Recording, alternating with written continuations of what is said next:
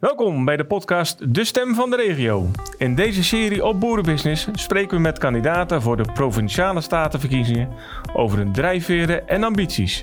Deze keer gaan we naar Drenthe, waar we een boerin treffen die inmiddels landelijke bekendheid geniet.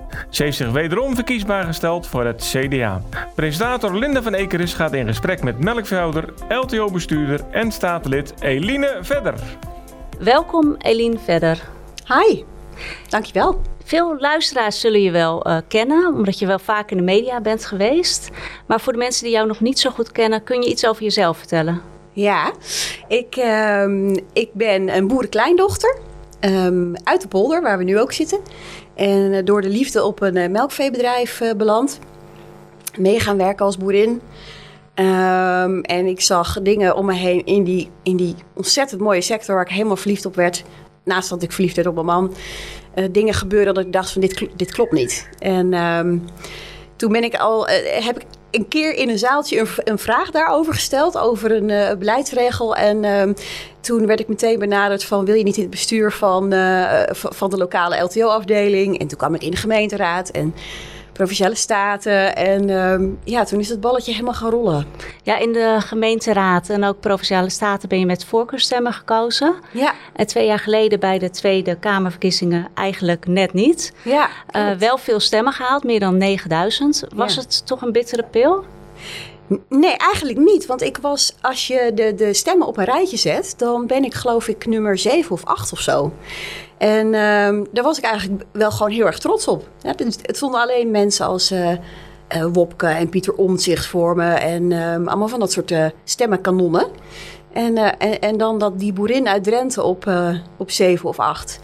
En nou ja, je weet, nooit, je weet natuurlijk nooit hoe het loopt. Maar ik heb, en behalve dat ik in de campagne heb kunnen bijdragen, heb ik ook meegeschreven aan het verkiezingsprogramma en aan de, aan de landbouwvisie. Um, dus je hoeft niet altijd per se op zo'n blauw stoeltje te zitten om invloed uit te oefenen. Ja, en had je snel dan je enthousiasme weer gevonden om in het Drents parlement, zoals het uh, genoemd wordt, ja. verder te gaan? Ja, dat is ook nooit gestopt natuurlijk. Hè? Dat ben ik gewoon altijd blijven doen. En uh, dat, is, dat is super. Uh, want ten eerste hebben we een ontzettend leuke fractie. Um, maar bovendien is de provincie Drenthe ook gewoon een heel erg leuke provincie. Um, niet lullen, maar poetsen is echt wel, dat hoort echt wel bij, uh, bij Drenthe. En uh, daar hou ik heel erg van. Uh, al zowel als mijn achtergrond als boerin, en, maar ook als ingenieur. Gewoon niet, niet te moeilijk doen, gewoon aanpakken.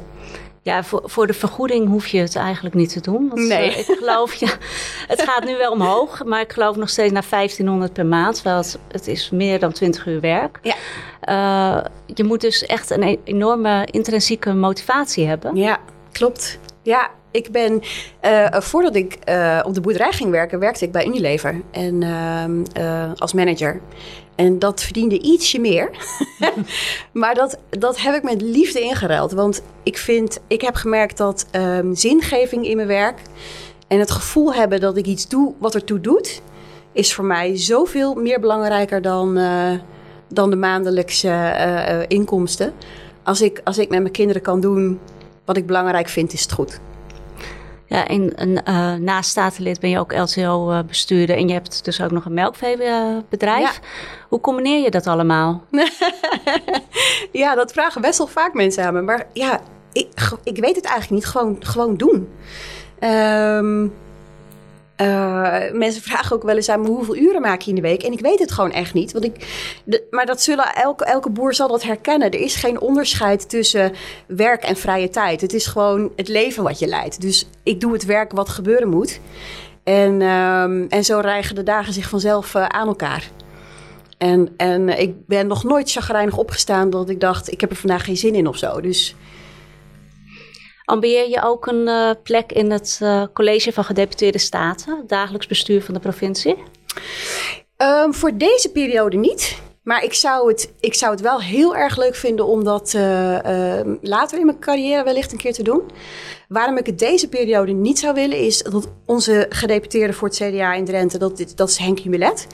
Die heeft zich nu vier jaar lang vastgebeten in het stikstofdossier. En doet dat ongelooflijk goed. Ik vind hem echt een van de beste stikstofgedeputeerden van Nederland. Um, en, um, en nu wordt het echt spannend. We komen nu echt in een fase dat het, er, dat het ertoe doet. Dat wat ze in Den Haag hebben bedacht, echt invloed gaat hebben op hoe onze provincie eruit gaat zien. En ik vind het heel belangrijk dat hij die klus verder af kan maken. Het uh, landelijk CDA heeft net een campagne gelanceerd om het platteland aantrekkelijker te maken. Ja, uh, ik zou zeggen, de campagne is er vooral op gericht om de kloof tussen stad en platteland te dichten. En, dus, en de kloof tussen gebieden in Nederland waar altijd mhm. veel aandacht voor is en waar, waar groei is en, en waar het goed gaat. En de plekken die men de afgelopen 30 jaar uit het oog heeft verloren. Ja, in, de, in de peilingen uh, dreigt CDA over alle provincies uh, gezien zo'n beetje gehalveerd te worden. Ja. is, is dit ook een middel om het tijd te keren? Ehm, ja, ik ben wat dat betreft ben ik een hele slechte politicus, omdat ik nooit vind dat je dat soort dingen moet doen omdat het verkiezingstijd is of campagnetijd. Ja, maar het is nu wel een maand voor de provinciale statenverkiezingen. Dat is toch ook klopt. qua timing Ja, nee, klopt. Maar, maar het CDA die doet elke twee, drie maanden op een thema komen ze wel met een visie. Dus um, het is, die zijn er natuurlijk niet allemaal op, op verkiezingen gericht. Um, en het, het geluid wat erin staat, herken ik heel erg in, in de stukken waar ik zelf ook aan heb meegeschreven. Het is een logische, er zit een logische lijn in, een logische vervolgstap. Um, waar ik in ieder geval heel erg blij, uh, blij mee werd uh, toen ik het las. Ja, er zijn veel boeren die uh, altijd op CDA stemden, die dat de laatste tijd uh, niet meer doen. Uh, begrijp je de kritiek van boeren op het CDA? Ja, zeker. Ik, ik snap, dat, snap dat heel goed. Het is. Um, ik, ik vind echt dat onze boeren in Nederland en, en onze boerinnen onterecht in een bepaalde hoek worden gedrukt. Um, dat gebeurt vaker wel dan niet, vind ik, de afgelopen tijd. En uh, als je dan ziet hoe stroperig het gaat in Den Haag, hoe, hoe, bijvoorbeeld de pasmelders al jaren in onzekerheid zitten, er allerlei beloftes worden gedaan dat we dat op gaan lossen en het is nog steeds niet gebeurd. Ja, dan, dan, dan kan ik me ontzettend goed voorstellen dat je uit frustratie en boosheid zegt: Ik ga eens even op een partij uh, stemmen op een nieuwkomer die. Uh, en dan eens, eens, kijken of die, wat, die een beetje reuring in de, in de zaak kan brengen. En um, ik vind dat ook helemaal niet erg. Dat hoort ook bij democratie. Ja, behalve kiezers zijn ook uh, een aantal CDA-politici naar andere partijen gegaan, die, die ook een agrarische achtergrond hebben. Is het CDA nog wel een boerenpartij te noemen? Vind ik wel.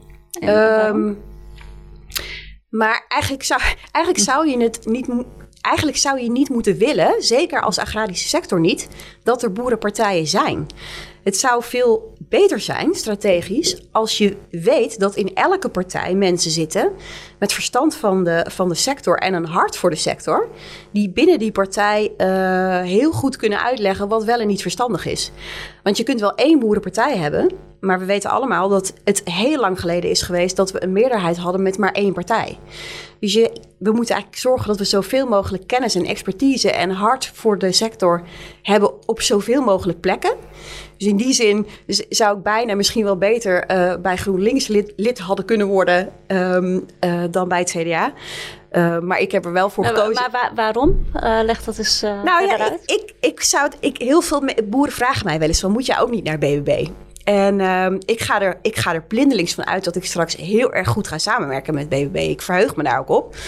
Um, maar ik vind het dus niet handig eigenlijk om ervoor te pleiten dat we het allemaal concentreren op één plek. Uh, volgens mij hebben we juist uh, mensen op zoveel mogelijk plekken nodig. En ik weet dat er boeren lid zijn van GroenLinks en, uh, of Partij voor de Dieren. Um, en, en ik vind dat heel knap. Uh, en, en heel erg verstandig ook. Want het is ook op die plekken belangrijk dat je de stem van de redelijkheid kan laten horen. Ben je ook benaderd door BBB? Um, ik, ik, ik heb uh, wel, con wel contacten met mensen van de BBB, maar um, dat is, voor mij is een overstap en komt niet eens helemaal op. Dus nee. Nee, dus dat. Uh, je hebt contact, maar je bent niet uh, echt actief benaderd. Ja, dat is. wat, een, wat een pittige vraag. nee, nee.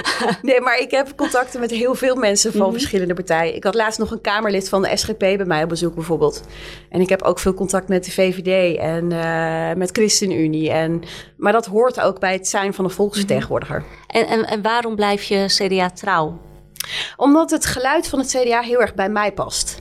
Um, uh, ik ben ook van het, van het genuanceerde midden. Wat ik het mooist vind van het CDA is dat je ziet, zeg maar, en dat is heel generaliserend natuurlijk, maar aan de rechterkant van de politiek zie je veel partijen die heel erg um, vertrouwen op de werking van de vrije markteconomie. Uh, kijken naar de overheid als een, als een bedrijf. Um, en aan de linkerkant zie je een heleboel partijen die heel erg juist leunen op um, overheidssturing en alles willen regelen door middel van wet en regelgeving en het, het dicht willen leggen, zeg maar. En het CDA die zit daar tussenin en die zet vooral de samenleving centraal. Dus wat je in de samenleving zelf kan, daar moet je als politiek ook gewoon vooral niet aankomen. Dus die kracht uit de samenleving, en boeren kennen dat als geen ander met alle coöperaties en de, uh, de boerenmeentes die we hebben en het nobberschapsgevoel en zo, weten als geen ander hoeveel je kan, hoe, hoe grote bergen je kan verzetten als je het met elkaar doet in jouw eigen, op je eigen plek, op jouw eigen omgeving, want daar weet je wat er nodig is. En uh, dat vind ik, ik vind dat mooi, het, de filosofie van het CDA van als de samenleving het zelf kan, dan moet je je daar als politiek niet mee bemoeien. En uh, CDA Drenthe heeft ook uh, zorgen uit over de Haagse plannen. Ja. op welke punten wringt het het meest? Vooral dat ehm, wij in Drenthe heel goed zien wat er nodig is. En ook wat er mogelijk is. Um, maar dat we slecht worden gehoord. Uh, we zeggen dan ook keer op keer richting Den Haag: geef ons geld en vertrouwen. En dan gaan wij gewoon aan de slag. Um, we hebben vorig jaar in februari ook een, uh, een plan ingediend bij het ministerie. Laaghangend fruit heette dat. Waarin we voor relatief weinig kosten echt substantiële stappen konden maken op het stikstofdossier. Met managementmaatregelen bijvoorbeeld heel veel mensen in de sector weten dat, dat die potentie is gewoon best wel groot. 30, 40 procent reductie op een bedrijf um, met relatief niet zulke uh, dure managementmaatregelen. Dat is gewoon echt reëel. Nou, en dat plan dat heeft, denk, nou, dat heeft maanden in de la op het ministerie gelegen. En dat vind ik echt super frustrerend. En dan moet je niet vervolgens ook daarna nog dan eraan komen van... nou, wij komen er eigenlijk niet zo goed uit... hoe we die stikstofopgave gaan halen hier heb je de opgave. We keepen hem bij jullie over de schutting. En uh, verzin binnen een paar maanden maar even een plan hoe je het denkt te gaan oplossen. Ja, daar worden we in Drenthe wel een beetje stiens van. Uh, beetje eigenwijs. Ja, jullie hebben in december ook uh, de noodklok geluid over de pasmelders ja. in Den Haag. Ja. Is die noodkreet wel gehoord? Ja, stap twee is, gaan ze er ook wat mee doen? Het is, en dat, dat, is ook, een, dat is ook een voorbeeld van onrecht die mij altijd heel erg heeft getriggerd en ook ervoor heeft gezorgd dat ik in de politiek überhaupt ben terechtgekomen. Ik, ik kan daar heel slecht tegen. Dat, uh, dat is niet rechtvaardig uh, in mijn ogen. En als je buiten jouw eigen schuld om. Um, zonder vergunning eindigt en in enorme onzekerheid zit. En bij sommige bedrijven volledig tot stilstand eigenlijk komt. Uh, jonge opvolger hebt die het niet kan overnemen. En en dan worden er mooie beloftes gedaan van het is inderdaad onze schuld, we gaan het oplossen. Het wordt zelfs in de wet opgeschreven, maar het is nog steeds niet, niet uitgevoerd. En de minister heeft niet zo heel lang de tijd meer. Um, en dan is ze eigenlijk in de overtreding van haar eigen wet. En dat, dat men zich daar in, in Den Haag dan niet drukker om maakt dan dat wij tot nu toe ervaren, ja, daar kan ik eigenlijk met mijn pet niet bij. En dat is ook wel mooi dat je op die manier ook als statenlid echt een rol kan pakken. Uh, we trekken ook heel vaak op met andere provincies met dit soort thema's. Uh, dat we andere fracties, uh, onze collega's in Groningen, Friesland, Overijssel, Gelderland. En ehm, dat we dan met één geluid komen. Ja, en dat maakt wel echt impact. Ja, want in Overijssel zie je natuurlijk wel dat er uh, gehandhaafd eigenlijk moet worden. Ja. Uh, zijn jullie daar ook bang voor dat het in Drenthe ook gaat gebeuren? Overijssel is het voorportaal voor heel Nederland. Want zij zijn als eerste door de MOB met de haren voor de rechter gesleept, zeg maar. Um, andere provincies zijn daarna pas door de MOB aangepakt. Dus wat we in Overijssel zien gebeuren, kan je nu al vergif op innemen dat andere provincies dat ook te wachten staat. En um, daarom is het ook belangrijk dat we Overijssel daarin niet alleen laten. Hè? Dat we ook als provincies samen met elkaar optrekken.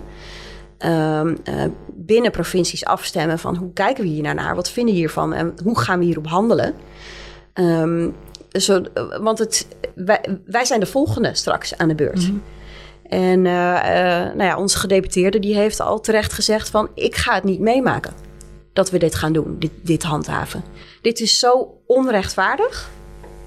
Dat gaan we in Drenthe niet meemaken wat mij betreft. En uh, jullie spreken ook als CDA Drenthe duidelijk uit tegen onteigening. Um, maar het kabinet sluit dat niet uit. Hoe gaan jullie dat voorkomen?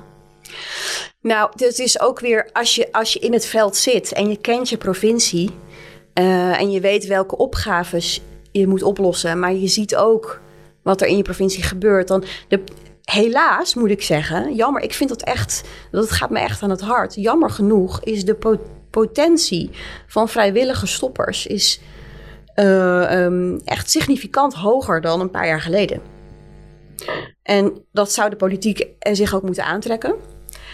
Uh, maar los daarvan is, is dat ruim voldoende.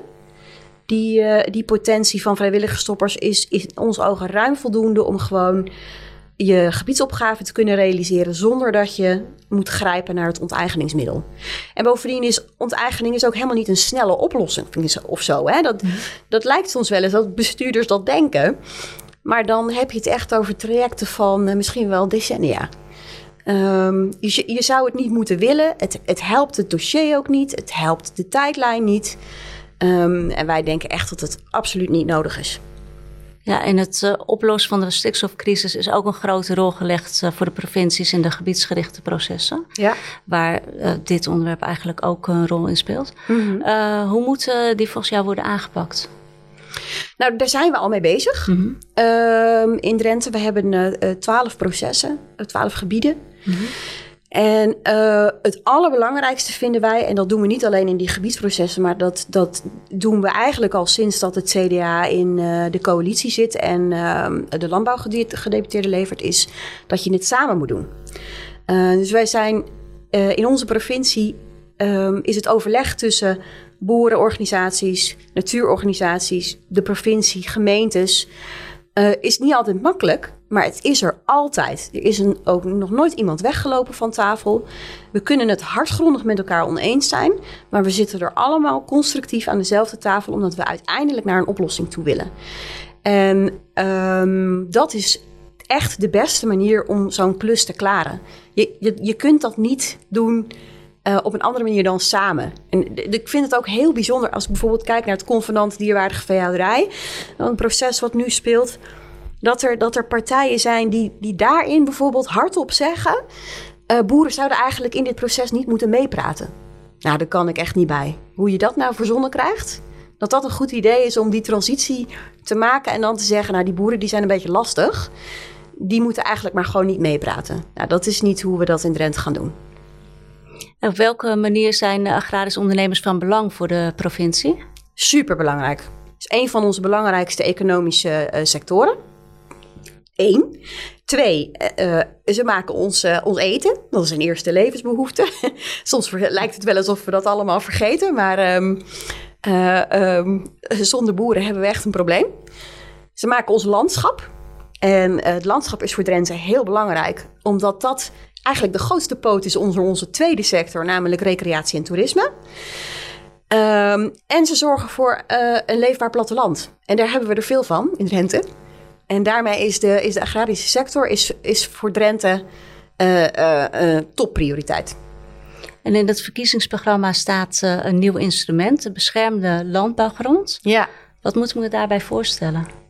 Ja, het is eigenlijk ingegeven uit, um, uit het, wat we zien gebeuren, dat we op van alles en nog wat een ambitie hebben of een visie.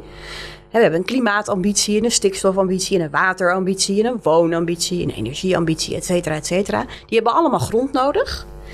Um, en de enige waar we geen uh, ambitie op hebben, nationaal gezien, is voedsel. Er is geen, geen landelijke voedselvisie. Um, dus de, onze voedselproductie is altijd de sluitpost.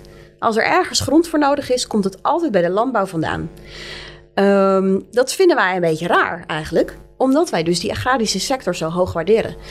Uh, uh, dus wij dachten, nou ja, als we dan allerlei gronden gaan aanwijzen met een bepaalde bestemming, waarom dan niet voor de landbouw? En dat is natuurlijk uitdrukkelijk niet bedoeld om boeren in een soort van boerenreservaat op te sluiten. Mhm. En dat alle andere gronden dan niet meer landbouw zijn. Maar het is eigenlijk een soort tegenbeweging tegen eh, voor alles en nog wat maar eh, ehm, hectares te reserveren. Als je ze gaat optellen, al die ambities bij elkaar, dan schrik je je dood. Ehm, en ook die bewustwording groter te maken van... ja, maar het kan niet zo zijn dat de landbouw en de, en de voedselvoorziening... altijd de sluitpost is in een rekensommetje. En hebben jullie daar eh, genoeg eh, andere partijen eh, mee, denk je, voor zo'n eh, voorstel? Ehm, ik denk het wel eigenlijk. Ja. We hebben over het algemeen is. ehm, eh, wij zijn niet de enige eh, partij in Drenthe die zien hoe belangrijk de agrarische sector is. Gelukkig. Dat zou ook heel gek zijn als dat zo was. Dus eh, nee, daar heb ik wel vertrouwen in.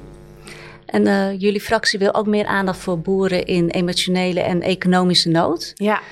Merk je zelf dat er in Drenthe veel boeren zijn die in nood zijn? Helaas wel. Ja. Ehm, ehm, aan den lijve ook. eh, mensen om me heen. eh, maar ook mijn, mijn eigen echtgenoot ehm, is het af en toe te veel. En het, is, het is aan de ene kant is er een behoefte in de agrarische sector om mensen te hebben waar je mee kan sparren om het grote plaatje te overzien. Er zijn nog nooit zoveel dossiers tegelijk op het boerenerf geland. En er zijn heel veel erfbetreders met heel veel kennis die je op een stukje kunnen adviseren. Maar de puzzel moet de boer toch echt zelf leggen. En eigenlijk op dit moment nog een beetje in zijn eentje. Dat is veel gevraagd. Als je ook al meer dan 80 uur per week bezig bent met het maken van voedsel. Om dan ook nog even een lange termijn strategie zelf te verzinnen. Hoe je, hoe je op je eigen bedrijf al die dossiers gaat combineren. En aan de andere kant eh, ehm, zien, we, zien we ook dat mensen er soms gewoon eh, moedeloos van worden. Of het niet meer overzien. Of er, eh, er te gestrest van zijn. Of ehm, het financieel zwaar hebben. En, en dat trekt een wissel op het gezin. Weet je? Dus dat, ehm, die ondersteuning die is, die is gewoon hartstikke belangrijk. En, en hoe zouden die eh, boeren eh, dan gesteund kunnen worden? Concreet. Eh, bijvoorbeeld, wij, wij willen heel graag eh boerenerfcoaches beschikbaar maken. Ehm, er zijn natuurlijk al heel veel organisaties ook. Hè. We hebben bijvoorbeeld, als we het kijken naar het mentale aspect, heb je de, de stichting eh, Zorg om Boer en Tuinder bijvoorbeeld. Die doen echt fantastisch werk. Ehm, maar je moet ze wel weten te vinden. En, en ze moeten beschikbaar zijn. En wat ons betreft stelt de provincie eh boerenerfcoaches beschikbaar voor bedrijven die hulp nodig hebben. Of, of dat nou op het gebied is van transitie, op het gebied is van bedrijfsovername. Of ehm, eh, hè, hoe hou ik mijn hoofd boven water? Hoe kan ik misschien op een andere manier tegen de dingen aankijken waar ik mee worstel? Ehm, als we echt serieus vinden dat ehm, de agrarische sector een belangrijke factor is in het bereiken van al die doelen, dan moet je dat ook mogelijk maken. En dan moet je daar ook instrumenten voor aanbieden. En dan moet er ook gewoon hulp zijn. Zo simpel is het eigenlijk. Ja, eind eh, januari was er een eh, boerenprotest bij het provinciehuis. Eh, dat ging ook over de derogatie, waar Brussel toch geen overgangsjaren toe, toestaat. Ja. Verder zijn die boerenprotesten in Drenthe eigenlijk redelijk beperkt gebleven. Hoe verklaar je dat? Nou, ik denk omdat we dus heel constructief en heel vaak met elkaar aan tafel zitten. Ehm, wij hebben eigenlijk altijd eh, LTO, NEJK, eh, Farmers Defence Force, maar ook eh, losse georganiseerde clubs, zeg maar. Die praten allemaal mee. En dat vinden we ook echt heel belangrijk. Want als dat een, maar een toneelspel zou zijn, nou, dat hoef je bij boeren echt niet te proberen hoor. Want dan, die hebben wel wat beters te doen. Ehm, ik denk dat dat een belangrijke factor is. En, en ook dat je, eh, want ik, ik had, we hadden het net over hulp. Ehm, ik vind dat iets heel belangrijks. Ik maak me daar ook vaak zorgen over. Dat je, je moet je als politiek ook naast iemand willen zetten. Dus, en, en, en erkennen van, ik, ik zie dat wat er op jou afkomt heel groot en ingewikkeld is. Ehm, en wat heb je dan nodig? Eh, wat zou ik kunnen doen? En, en hoe kunnen we hierin samen optrekken? En aan de andere kant zie ik ook gewoon best wel een, een deel van de politiek, zowel in de provincie als in Den Haag, die een hele andere strategie eh, kiezen. Namelijk als we er maar zo, zo hard mogelijk op in blijven mappen op die sector. ehm, dan bereiken we die transitie wel. Dan komt die verandering wel. Dus in plaats van dat je jezelf tot bondgenoot maakt word je een soort uh, schreeuwer langs de zijlijn die alleen maar roept dat het allemaal ruk is en beter moet. Maar niet, niet komt met oplossingen van hoe het dan beter zou kunnen. Um, en ja, en daar, daar, erger ik me echt heel vaak heel erg aan. Daar lig ik ook soms wel eens een beetje wakker van. Mm Nou, gelukkig is dat in Drenthe niet, uh, niet de standaard manier waarop wij daarnaar kijken. Dus de, de lokale fracties van, van de landelijke partijen uh, zijn in de praktijk uh, toch anders? Dat kan, uh, maar ik zie wel veel overeenkomsten hoor, tussen landelijke partijen en in de provincie. Ehm, en het is echt een principieel andere uitgangspositie. Uh, eigenlijk, als je, hè, als je, als je nou, ik, wat ik een mooie uh, zinswijze vind, is in, in het verleden, met de, met de oplossingen voor de problemen van het verleden, hebben we zonder het te weten de problemen van morgen gezaaid. Mm -hmm. um, het is niet erg om, om uit te spreken dat er misschien dingen moeten gebeuren. Um, wat het verschil is, is dat je als je er dan achteraan uh, uh, laat komen van het moet anders en dat is allemaal jouw schuld. Je hebt het fout gedaan, je hebt het slecht gedaan. Wat jij aan het doen bent is verwerpelijk. Is, nou, ik kan nog een heleboel, uh, hè, dat gaat zelfs tot scheldwoorden aan toe. Mm.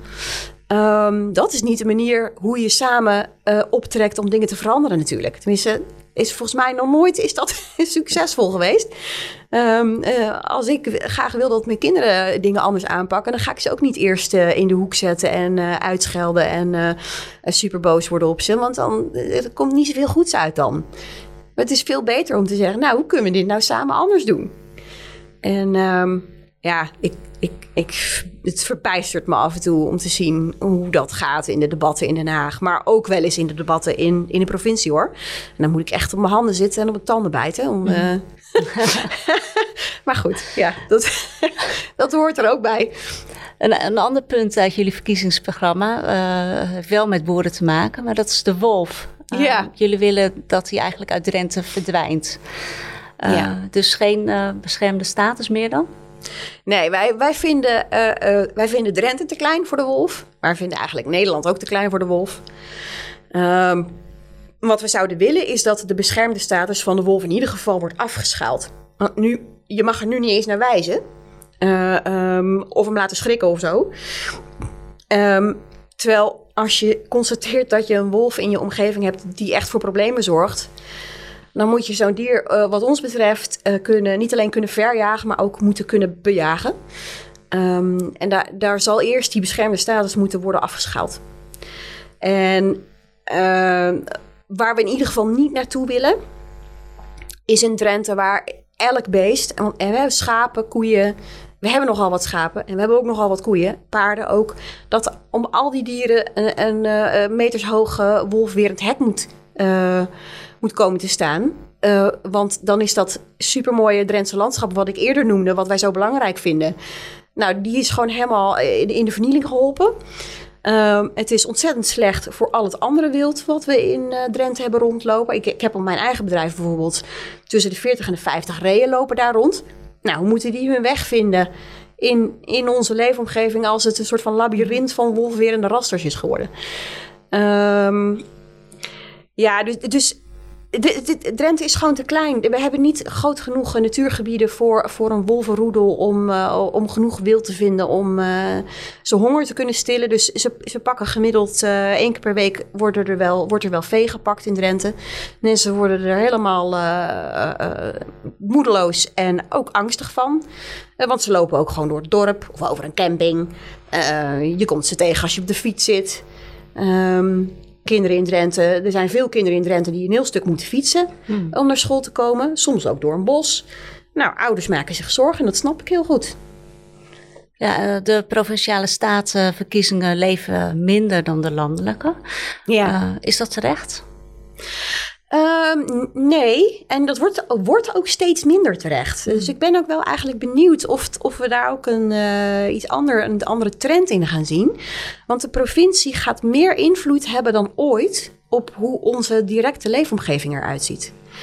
Als je ziet wat voor uh, klus de provincies uh, overhandigd hebben gekregen van het Rijk in die gebiedsprocessen om die stikstofdoelen, klimaatdoelen, waterdoelen te gaan halen Um, dan, dan is de, de in, impact van provinciaal beleid is voelbaarder dan ooit. Dus ik hoop echt heel erg dat mensen uh, zich misschien meer dan vroeger in de provinciale politiek gaan verdiepen. En in ieder geval zeker uh, gaan stemmen. Want het is gewoon hartstikke belangrijk. Dus uh, allemaal naar de stembus 15 maart? Sowieso. Ja. En tenslotte, als je opnieuw gekozen wordt voor de provinciale staten, wat is dan het belangrijkste dat je over vier jaar gerealiseerd wil hebben? Ik wil over vier jaar gerealiseerd hebben dat wij in Drenthe uh, een stap vooruit hebben gedaan met, ons, met de, de, natuurgebieden die onder druk staan. En dat we kunnen zeggen dat, dat ons dat is gelukt, zonder dat we boeren hebben moeten onteigenen. Dat de boeren die door willen een fatsoenlijk toekomstperspectief hebben kunnen bieden. Um, en dat we uh, gewoon samen met elkaar voor Drenthe door kunnen gaan zoals we dat nu ook doen. En dus dat het niet leidt tot polarisatie en versplintering in de samenleving. Um, en dat wordt echt best wel hard werken, want het, wordt gewoon echt een flinke klus de komende vier jaar. Ja, dat wordt uh, dus uh, flink uh, aanpoten. Maar eerst ja. moet je nog gekozen worden. Ja. Dus nou, veel succes met je campagne. Dankjewel. En, bedankt voor het komen. Graag gedaan. Dit was de Boerenbusiness Podcast, de stem van de regio, met Eline Vedder, kandidaat-lid voor de Provinciale Staten van Drenthe. Zij werd geïnterviewd door Linda van Ekeres van Boerenbusiness. Hou boerenbusiness.nl in de gaten voor meer afleveringen. Bedankt voor het luisteren en tot een volgende keer.